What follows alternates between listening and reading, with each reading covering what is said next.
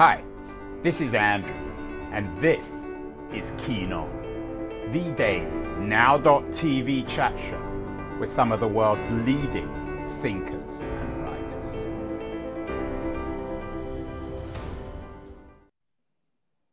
Hello, everybody. It is January the 24th, 2023. Uh, welcome back to Keen On. You may be listening, you may be watching. And for people who are only listening to this, it might be slightly challenging. Um, we're being very visual today. My guest um, is the founder of McCalman and, Sh- uh, and Co. Uh, he's one of the Bay Area's leading graphic artists. Um, he uh, he's done some wonderful work, and he has a new book out, Illustrated Black History: Honoring the Iconic and the Unseen. Fortunately, we get to see uh, George McCalman. He's in Grenada today, um, visiting his relatives. He's usually based in the Bay Area. Um, George, welcome. Great to see you. Uh, George, what would you say? We're, we're going to show a lot of images um, in mm. this show because your book is an illustrated Black history, um, yes. but it's also got a lot of interesting text. How would you try to explain this book to the blind, to, to, to podcast listeners who aren't able to see you or see these images? Well, first of all, thank you for having me on. It's a pleasure to be here. And to the initiated, this is a book that celebrates 400 years of the existence of this country through the eyes of its um, Black citizens and its Black pioneers. That's it in a nutshell. Yeah, uh, but there've been many books about this history, a, a history marked by profound injustice, an enormously controversial and problematic history. But mm-hmm. in terms of this illustrated history, I mean, you're a, you're a, you're an artist, George. So obviously, the visual naturally comes to you. But mm-hmm. what would you say about the images? And, and, and we'll see some of them. The images that you're trying um, and, and people listening to this are not going to see these images the incredible mm-hmm. images of, of, of, many of the leading most interesting african american uh, citizen americans uh, in history. What would you say to the the people who aren't able to see this book? How would you describe it in terms of images? Well i conceptualize this book as an access point for people who are both interested in history and not interested in history um, you know, history is often intellectualized, and so it can sometimes feel not accessible to the everyday person. And what I wanted to do was create a package that would be, frankly, pretty enough for you to pick up and not think it was homework until you opened up the book, to really read the stories on the inside, to see how kind of substantive um, and rigorous the research and writing is around this book, but I created it, the visuals, to basically lead the everyday person into um, opening the opening its pages. Uh, one of my favorite entries uh, is the one on James Baldwin, wonderfully mm-hmm. written, but also you represent Baldwin um, beautifully. Um, you. In your in your work, I mean, some of these characters, you have a, many. I mean, how many do you have in the book? You've got. Uh, so there are 145. 145. So this is a serious project. And yes. I assume some of those 145 you didn't know much about. When you were working on them, George, did you find that you learned about them more when you were drawing them, or did you have to learn about oh. them before drawing them, or was it sort of symbiotic in the drawing and the reading? That's a fascinating um, question because initially I had a desire to have the written word inform the art. But in the making of the book, basically the process was inverted many times, and I had to just kind of roll with the punches. And I ended up actually utilizing the art to write about the people. So in some cases, I made the art first before um, I wrote the entries, and it provided the some of the symbiotic continuity that you were talking about, and in you know the language I would use, it was a very spiritual experience making the art.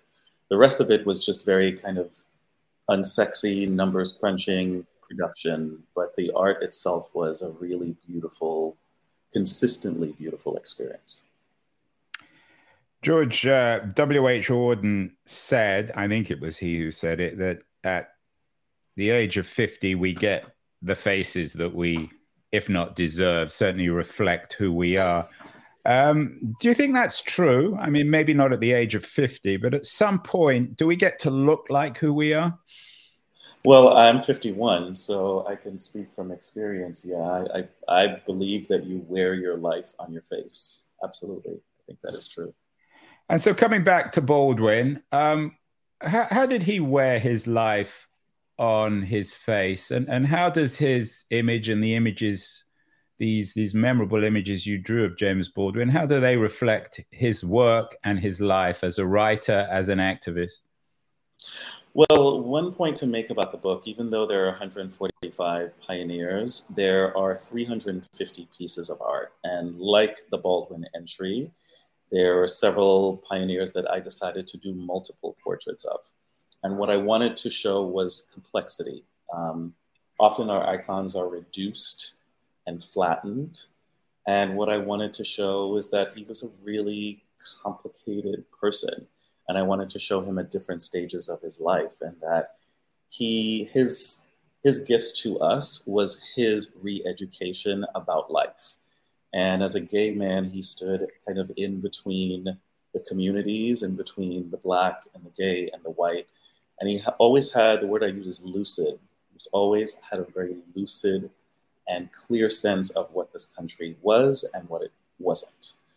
And I appreciated that his gayness kind of made him the person that he is. And I wanted to represent the mischievous and the puckish and the um, you know the the romantic side of him, uh, and as well as the intellectual and the academic that he was. Um, Baldwin, of course, was deeply ambivalent about the United States as an experience and as an experiment. He spent a lot of his life in Europe. Another of the characters you draw memorably in the book is Nina Simone, who mm-hmm. articulated the same ambivalence. Um, yes in terms of the Americanness of, of, of this enterprise, what did you mm-hmm. learn? You've you've got relatives in Grenada. You're not purely American. No Americans, of course, are purely American. They came from somewhere else. Yeah. Everyone, what do you think this book tells us about Black American relations with America itself, or African American relations with America itself? Well, the relationship of Black America to America is one of ambivalence. I think you know. To I've put it politely, times, George, right? Yeah, that's. I mean, I, I, I yes, um, but it is. It actually does straddle a line because I was tempering that by saying that we also have created a lot of the models of what justice and what creativity and what um, culture is at the same time. We have given as much as we have had to be cautious um, about this country. And so it continues to be a lesson in basically how to be an American. That you that it can be complex. You can be critical of your country and love it at the same time. And people sometimes conflate the two or feel that one negates the other. But I think that both of them exist very comfortably and uncomfortably in the Black America strata. It's very hard to take the injustice out of the Amer- African American experience in America. Mm-hmm. One of the um, one of the people you represent in the book is Audre Lorde, um, mm-hmm. radical African American poet, thinker. We did a show um, with Myisha Cherry a couple of years ago on uh, and, and she uses Audre Lorde centrally in her work. Uh, mm-hmm. The case for rage, why anger is essential to anti-racist struggle. Yes. Um, when it comes to rage, as an interesting debate going on within the African American community. We also had Randall Kennedy on the show, who I think, is against the idea of rage. But do you think when it came or when it comes to representing African American faces that the history of rage and of injustice is this something that you as an artist could you avoid it or was it always there somehow well you know i, I think the the my answer is broader than the question you're asking. Uh, just it's more the range of emotion that i have i mean we tend to kind of fixate on just very strangely uh, when we talk about black people we tend to fixate on anger and rage um, as a starting point in conversation and i understand what it is you're asking me but I think what I was more focused on was the complexity of emotion and the full range of emotion, because we don't often afford the Black community that complexity, which is, you know, entrenched in certainly in white culture. White people get to just be as they are and are accepted as they are, but somehow we're still always litigating the emotions of the Black community. And for me, it's like, you know, anger is one of the emotions that are really absolutely necessary in talking about um, anti racism, but it's not the focal, it's not the only emotion. And in this book, anger was alongside um, the, the spectrum. You know, one of my favorite portraits is of Anita Hill. I did two portraits of her. Yeah, I was I was and actually one, very intrigued that Anita. I was surprised that Anita Hill was in this book. And what I wanted to represent was basically the person who had to be really contrite and quiet um, as she was being litigated by Joe Biden and the rest of, of the people who were grilling her. Um, and then now, as she is, which is she just gets to be openly pissed because she is totally justified in being pissed that she was treated in this way. And I, I, I wanted to represent that people get to graduate into their public anger and that that is an absolutely acceptable way of having the conversation about their own experience. Uh, we tend to kind of negate the emotions of the people that we're talking about, that they're supposed to be somehow above human emotion. But I love, you know, my portrait of Ida B. Wells also. It shows her pissed. She's angry. And I'm yeah, like, yes. I want to get to Ida later. She's pissed. Yeah. And I love it. I yeah, love it. I was I was uh, not I was not going to elevate people to showing these kind of icons of no emotion, which is how we tend to deify our public figures. I wanted to show them complicated and complex. Well, certainly the Ida Wells presentation is complex, but as you say, pissed. I want to get to her later when we talk about American democracy. But speaking of mm-hmm. being pissed, uh, you have three memorable um, portraits of the three of the founders of the Black Lives Matter movement. You write mm-hmm. about this in the beginning of the book. How different do you think this book would have been if you'd have done if you'd have done it before George Floyd? Oh well, that's the the thing. This book was worked on before George Floyd. This book is not a response. oh, George interesting. Floyd.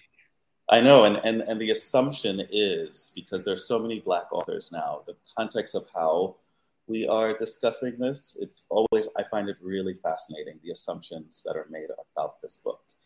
Um, I, this book, I started working on this book before the 1619 project came out. There was nothing in the landscape. So let me reverse working... the question, George, then. If you were starting the project now, post Black Lives Matter, would it be in any, would it be in any way different? Um, you know, that's a, that is an interesting question. I I mean, I only have the context of working on this in a vacuum before. You know, so much of what we're talking about publicly is now we can take these things for granted. Um, but I'd like to think that it would be in the same threshold uh, because I put a lot of thought into this project. It's been six years of my life. And so I feel like I'm sure there would be a lot of differences, but I believe I would have kind of stayed in the same thoughtful realm that I inhabited in the making of this book. The book is defined by its text and by its um, by its visuals. There's no music, and there are a number of musicians in the book. John Coltrane, and I mentioned um, Nina Simone. Does the book need or should it be looked at with a soundtrack, George? I mean, I would love that. I mean, I had a soundtrack as I was making uh, making this book. Um, I drew on the the diaspora of music. You know, I, I, grew up in the Caribbean and New York. I grew up in the '80s, so I'm a child of listening to every possible form of music. Like I grew up listening to Bon Jovi and Whitesnake and Guns N' Roses alongside um, you know, all the rhythm and blues folks, the country folks. I grew up listening to country music, um, as as well as hip hop. So for me, it, and and it's all black music.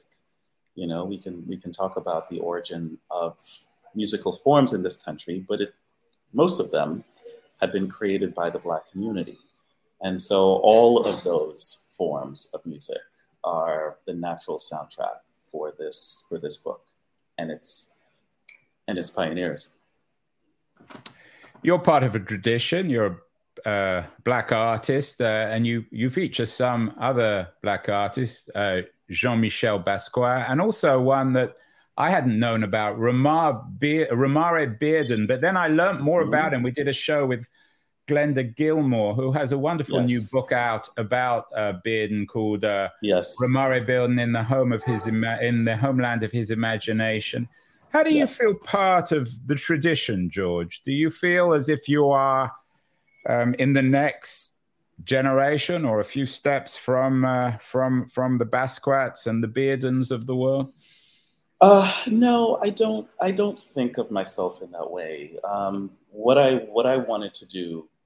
Most of the artists in this book are rendered in the style of their own making you know, I really wanted to kind of immerse each of them in their own style, uh, which was a kind of interactive way of thinking about this. Like even the um, the idea of having each portrait be rendered in a separate, distinct style, that was something that I brought into this, and I wanted I wanted each person to be individualized, and I used their style of art making to produce that but I, I don't think of myself in the same category.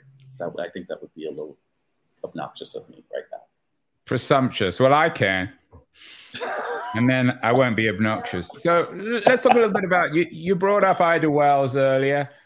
Um, uh-huh. We've done a number of shows on American voting and American mm. quote unquote democracy, a democracy, of mm. course, that wasn't very democratic, especially when Absolutely. African Americans weren't able to vote. We did a show with Martha Jones, for example, Vanguard on how black women broke barriers, won the vote, and insisted on equality for all, and in which um, uh, Ida Wells was a central character. How important is the idea, the promise, and in some ways the fraud, the lie of democracy in this book? Well, I referencing your earlier question, I, I think that we also kind of hold that line. I think that is one of the reasons that the Black community is an, an antibody in the United States is that we don't allow lies to sit without responding to them. And we respond with protests, we respond with new movements, we respond with our art and our culture but we're the ones who are always saying, uh, "Actually, guys, that's not true." that but you must, uh, George, you true. have. Uh, but your community, like any community, has lies of its own. No, no community Absolutely. exists just in truth. Yes, but we're speaking about the larger lie yeah. of America. That's that's specific to this. So it's in, a, in an odd way, and I this has been said many times before, much more poetically than I'm about to express it. But you are the, in an odd way, the, the conscience of America. I, I think so, which is which is not you know which is a lot of work and a, and a burden. It's not something that I think that we should be, but I think in some respects we are. Some of the characters in the book, uh, many of them actually, I have to admit, I'm no expert on this. I hadn't heard of Gwynnie Stewart Bluford, for example, an engineer and astronaut. Fanny Jackson. Stewart Bluford. Mm-hmm. Yeah, I mean, these are all remarkable people that we probably should know more about. The, the book yes. is called um, Honoring the Iconic and the Unseen. How would you break the, you know, over 100 or 300 people you are 300 works of art in the in the book between the iconic and the unseen can you be iconic and unseen simultaneously or are the unseen, should the unseen be more iconic? And perhaps the wow. iconic more unseen? Yes. No, I think that that is a fantastic question. Um, you know, I think there are more unseen people than iconic in this book, which was my intention. I wanted to throw a spotlight on more than the kind of five to 10 faces that are rolled out every Black History Month. Yeah. Um, and really kind of show the range of, you know, every everyone from scientists to doulas to nurses to doctors. I just really wanted to show. I didn't just want to focus on culture. I, I wanted to really show the range of our contributions. And um, and I I, be, I believe that you can be iconic and also unseen. There are a lot of the people in the book that I selected not because of what they're known for, but there was an aspect of their life that I really wanted to kind of dig into. Um, that revealed a different facet of them. Even if it's a famous person, the write up of them isn't necessarily about what you associate with their success. I mean, you were in a sense God uh, in this project, George. You decided who got into heaven and who didn't. Were there some people you got pleasure out of leaving out? I, I, I don't remember. I, I, don't remember seeing MLK or Malcolm X or Muhammad Ali in the book. Nope, nope, nope, nope. So the introduction of the book has several portraits of people who are not in the book and it, basically that was me addressing them. Um, you know, I have MLK, Malcolm X, Harriet Tubman, Prince, Kamala Harris, and they, it was all to say basically this is not fantasy football. I'm not I'm not yeah. giving you the greatest hits of Black culture because that's often what this conversation is reduced to. And I wanted to show that it was much more interesting and complex than that and I had them in there just to show that it was it was a decision to not have them in the book, um, and that I had my reasons for doing that, and the introduction hopefully explains that. You didn't have a central committee deciding, voting on who got in and who didn't, and it was all your decision. It was me. And do you regret leaving anyone out? If you're doing it again, would it be someone you'd put in? Oh, I mean, my goal is to do more of these. Is to do. I, I, have an original list of close to 500 names, so there's a lot of people who I could not include in this that I want to include in future um, future editions. Are there areas that perhaps are underrepresented in the Black experience? I saw an interesting review uh, from you of a Keith Corbin, the, uh, the, the, the, the chef's searing memoir about how cooking saved him from his past. Should, uh, should we be thinking beyond politics, beyond music, beyond art, beyond literature, and be looking at other areas? Yeah, I mean, one of the things I, um, there are a couple of doulas that I have in the book. It, basically, I was just positioning something that is just kind of an invisible truth that Black women have raised a lot of white America, and that these women are not given their due. And, and I wanted to place them alongside Kareem Abdul Jabbar, alongside the other pioneers, Ida B. Wells, to say that we don't always think about, you know, the service industry um, in the same way that we think about titans of culture. And I was saying that if, the, if we're talking about the Black community, we can't just think about it in binary ways. We have to really make sure that the experiences we're talking about reflect our human experiences. Do you think someone could come out with a, a parallel illustrated white history without being racist? Well, you know, the, just the language of, of that, I, I don't know that anyone would. You know, well, someone probably would. I mean, I just as, as a response someone would want to, to, they this, may not get published. Yeah, to, to this book, you know, but basically we we've had that. We've we've had a lot of. I mean, yeah. the language it hasn't been named that, but basically that's what museums we've, are, we've right? Had that. That's what museums and galleries are. We've, we've had that for hundreds of years, and so it's not even about if it's racist or not. We've been in this soup for hundreds of years. And so that's a kind of a moot question for me. It's not, to me, it's not a real question because I'm just kind of like, that's actually what we've been attending to. Well, let me try with a, a better question, George, a real question. Um, you wrote an interesting piece in the uh, in the Chronicle recently about and I, you and I are both residents of the Bay Area. You, you, you argue that the Bay Area's black community is drowning in the tears of white people. How would you like white people to approach this book? Maybe not to cry, to avoid tears? Well, the context of that, there's a piece missing from um, the context was specifically after George Floyd's murder.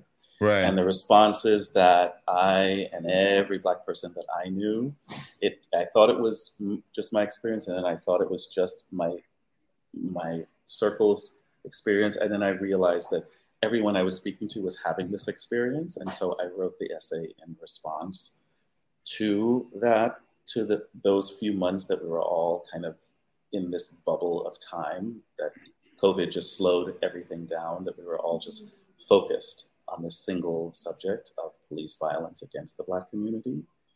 And so that's what that was in, that's what that essay is specifically about.